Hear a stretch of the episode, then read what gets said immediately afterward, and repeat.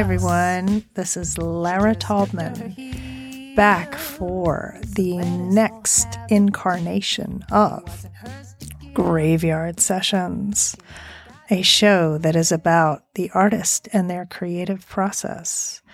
Uh, for those of you who have listened to my recordings before, my podcast before, uh, this show was begun because I interviewed myself during the pandemic uh, as to why I, why and how, and how I was inspired to write the songs on my first album, Revelation.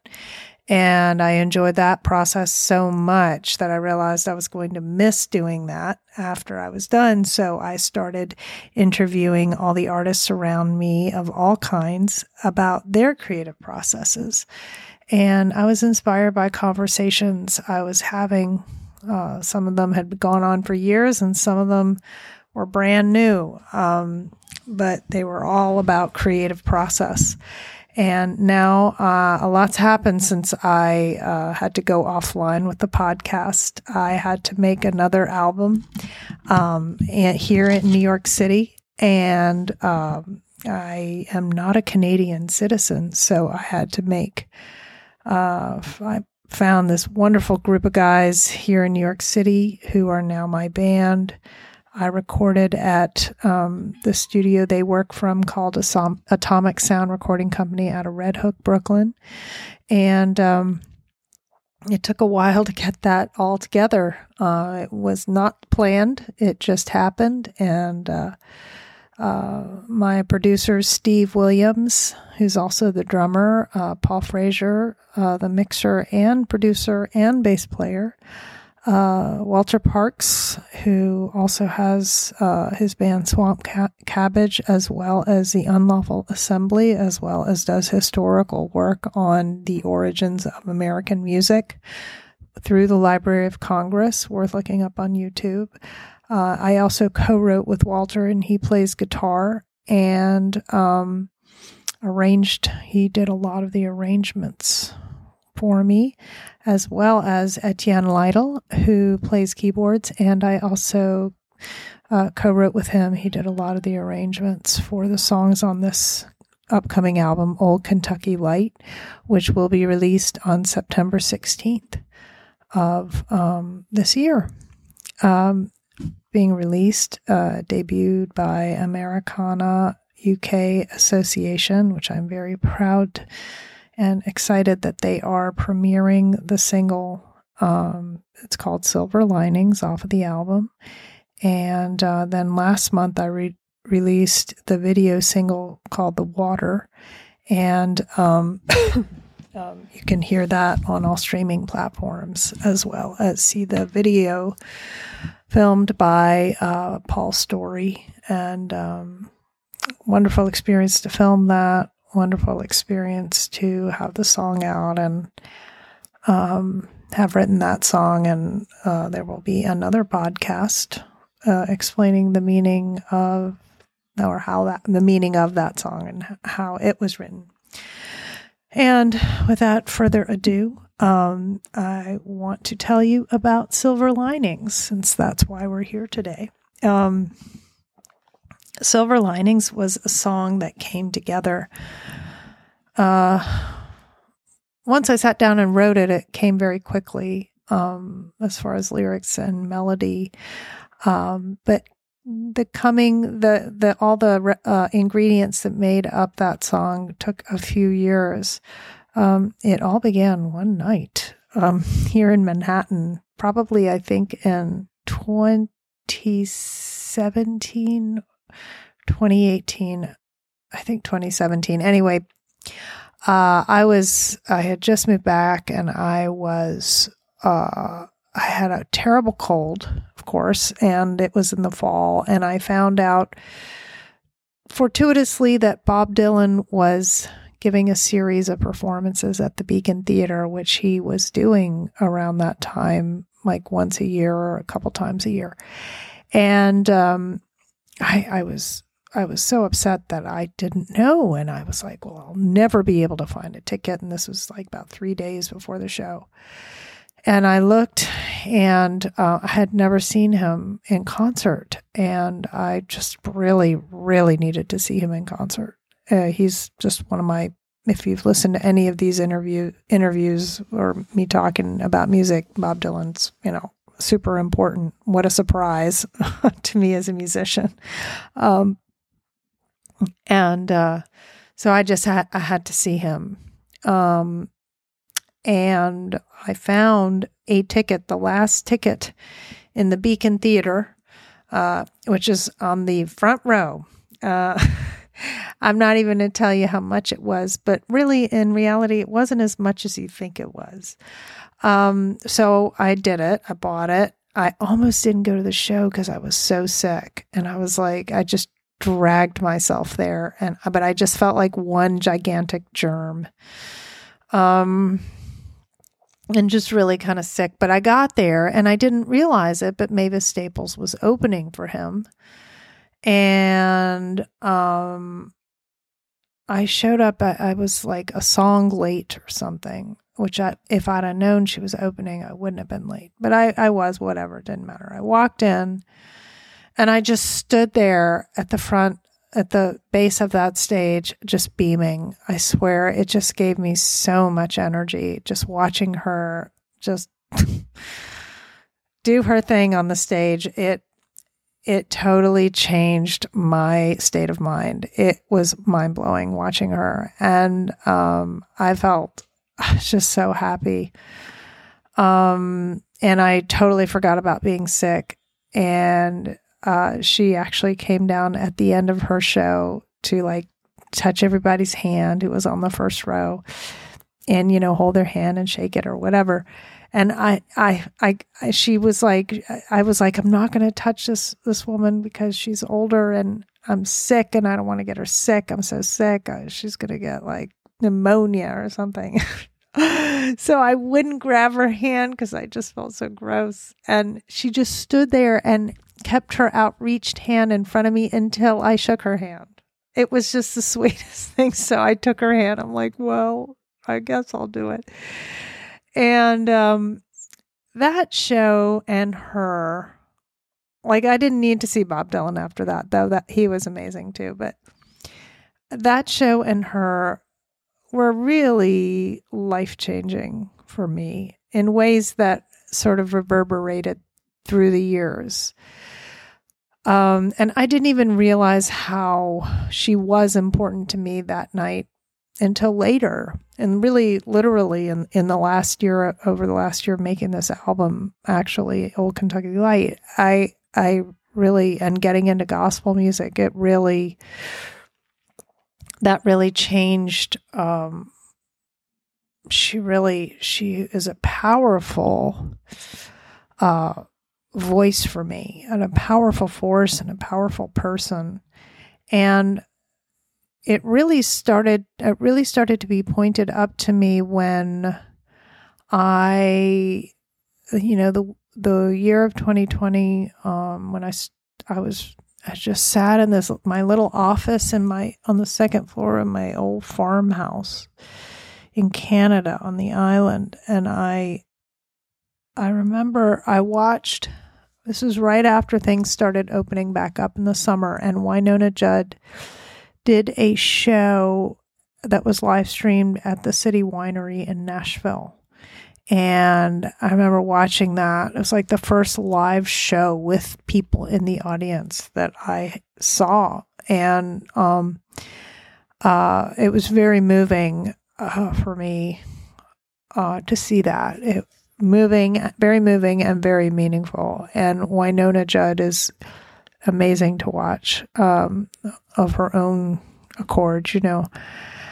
Um, but one of the things she talked about was I don't remember why, but she met, was talking about how she was on the stage together with Mavis Staples at the Grand Ole Opry, Opry at the Ryman once, and how uh, in recent years and how Mavis Staples was up there before her and she she she was watching her from the wings and watching this, you know, woman in her 70s just do her thing on that stage and she just couldn't have cared about it, what anybody thought, what she was doing. She was just giving it all, you know, and how powerful that was for uh, Wynonna Judd. And I was, I don't know, seeing Wynonna Judd and having her talk about Mavis Staples and being in that space where none of us knew. I mean, and, uh, things were just had just been so nuts. Um, I don't know. It it the whole thing was was really the whole all those images together were so moving um, that I the next day. Oh, and then Wynonna was talking about during the pandemic year. She was she walked around her farm and asking God to give her you know signs and answers to to help her through, and she would she was like, I'd go through and I'd take care of the animals and I'd talk to God and ask Him to show show me the way. And you know ultimately i realized there were silver linings you know these were all silver linings. So the next day i don't know what what the first line that came to me for that song was but it's of, that song is sort of a, a, an amalgamation of Wynonna Judd and Mavis Staples in the first two verses, where it starts out with Mavis. She couldn't care less. She made no fuss. She just took to her heels and let us all have it. And that's where I thought about Mavis Staples. And remember, I always think of her playing that night that I saw her opening up for Dylan. Um, and then the second verse is Wynonna. She walks around her farm asking the sky for answers. She holds the animals and prays for silver linings. Um, and uh, yeah, it meant a lot to me to be able to get those two powerful women into that song, whether or not anybody knows who they are. Um, and it's some people are going to think it's one woman or they're going to, it doesn't even matter. I don't care, but it, I just it, it, there was something really moving for me uh, somehow to connect these two forces together and then you know there I was uh, you know sort of I turned it back on myself like well who am I and who I'm here who am I here and a lot of it that year because I'm not a Canadian citizen and it was always up in the air you know how long do I have here? Can I get an extension to stay until things settle out back in New York City? You know, because I'm not, a, as I said, not a Canadian citizen. And I wasn't, even if I'd wanted Canadian citizenship, it would have taken a year. You know, it would have been, it just taken a while uh, and a lot of, a lot of lifestyle changes that I, you know, can't make right now or didn't want to make. And so that line i'm exiled i'm squeezed i'm choking displeased and it just my utter discomfort but it was you know not just the, the utter discomfort of being a stranger in a strange land but just my own personal discomfort that i always feel exiled and i've i felt more exiled and squeezed most of my life than I've ever felt like I belonged somewhere, I belonged part of something. And for me, the pandemic was this really interesting sort of journey into realizing where my home was. In fact, the last eight years has been about that. And, and you know, finally, it is, if you're lucky in life, you find out where your physical home is. And really, what I've learned is the sooner you can find it, the better you'll be,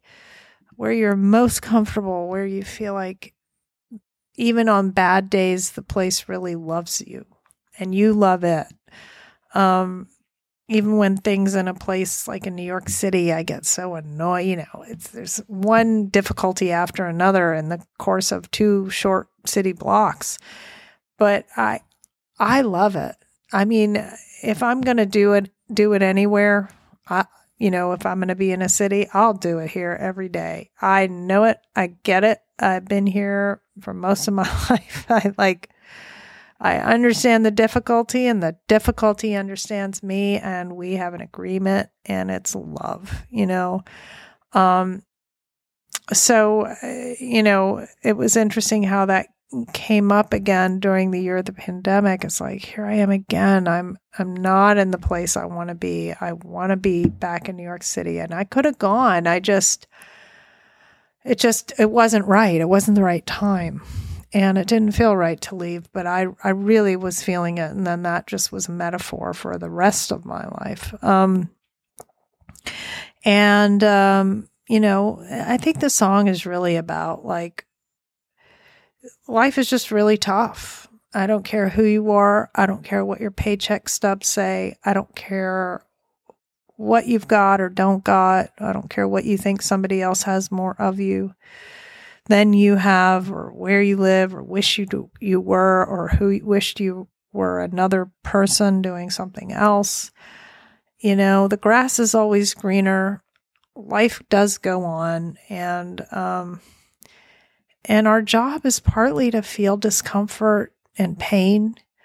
Um but we, we you know, we do have hope. There is hope. There are silver linings and um you know, that's just a day. That's all in a day's work. Uh, and some days are wonderful and some days just are not.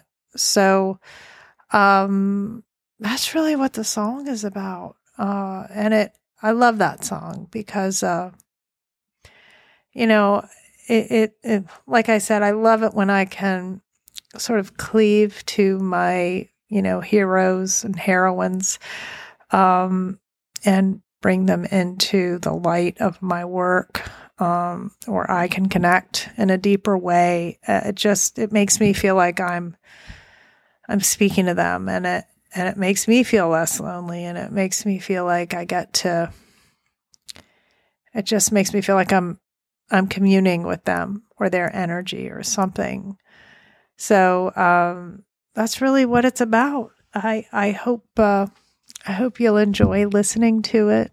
Um, you know, if you have any questions about it, you can always uh, write me. You can DM me on my Instagram at Lara Taubman, uh, Lara Taubman Sings.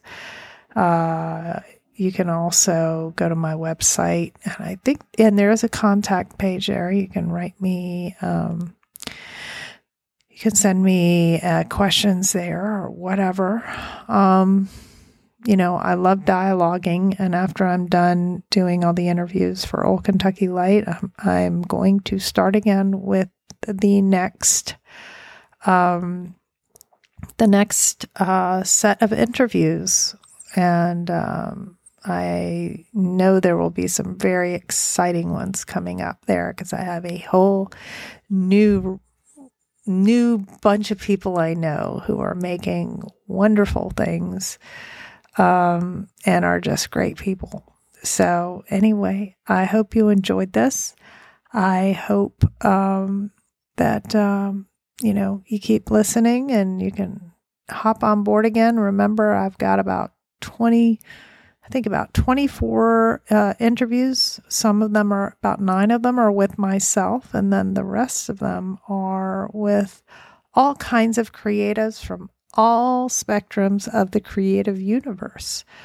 Um, and I think you, uh, some of you have listened, um, some of you have been interviewed, and I hope you'll keep listening. Um, and if you think you're worthy of an interview, please reach out to me. I would love to talk about, you know, getting you into a, into the program. Um, the only prerequisite is that you are involved in a creative process, very in a very committed way, and that we have something to talk about.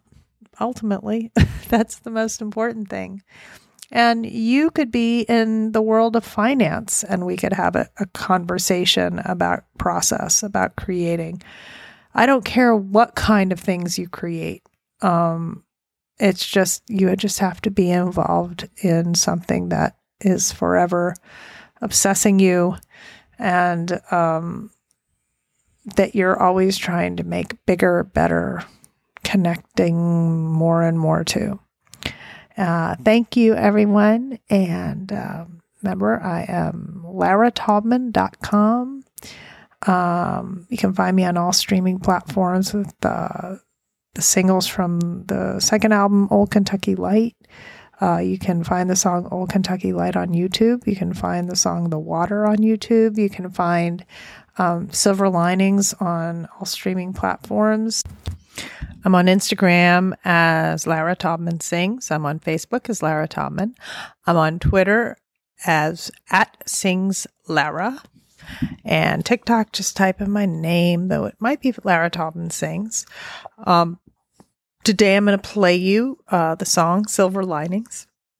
Just wait a couple seconds after I'm done talking. Uh, I'd like to credit the musicians on this again. Steve Williams on drums, Paul Frazier on bass, uh, Walter Parks on guitar, Etienne Lytle on keyboards, and Greg McMullen on lap pedal steel. And it was all recorded in the beautiful Red Hook, Brooklyn, uh, Atomic Sound Recording Company. Great place to record. And great group of guys. Very proud to be working with them. So, without further hesitation, I'll play you the song Silver Linings. Uh, keep an eye out for things coming up uh, and uh, more of these for sure. Have a beautiful day, and here you go.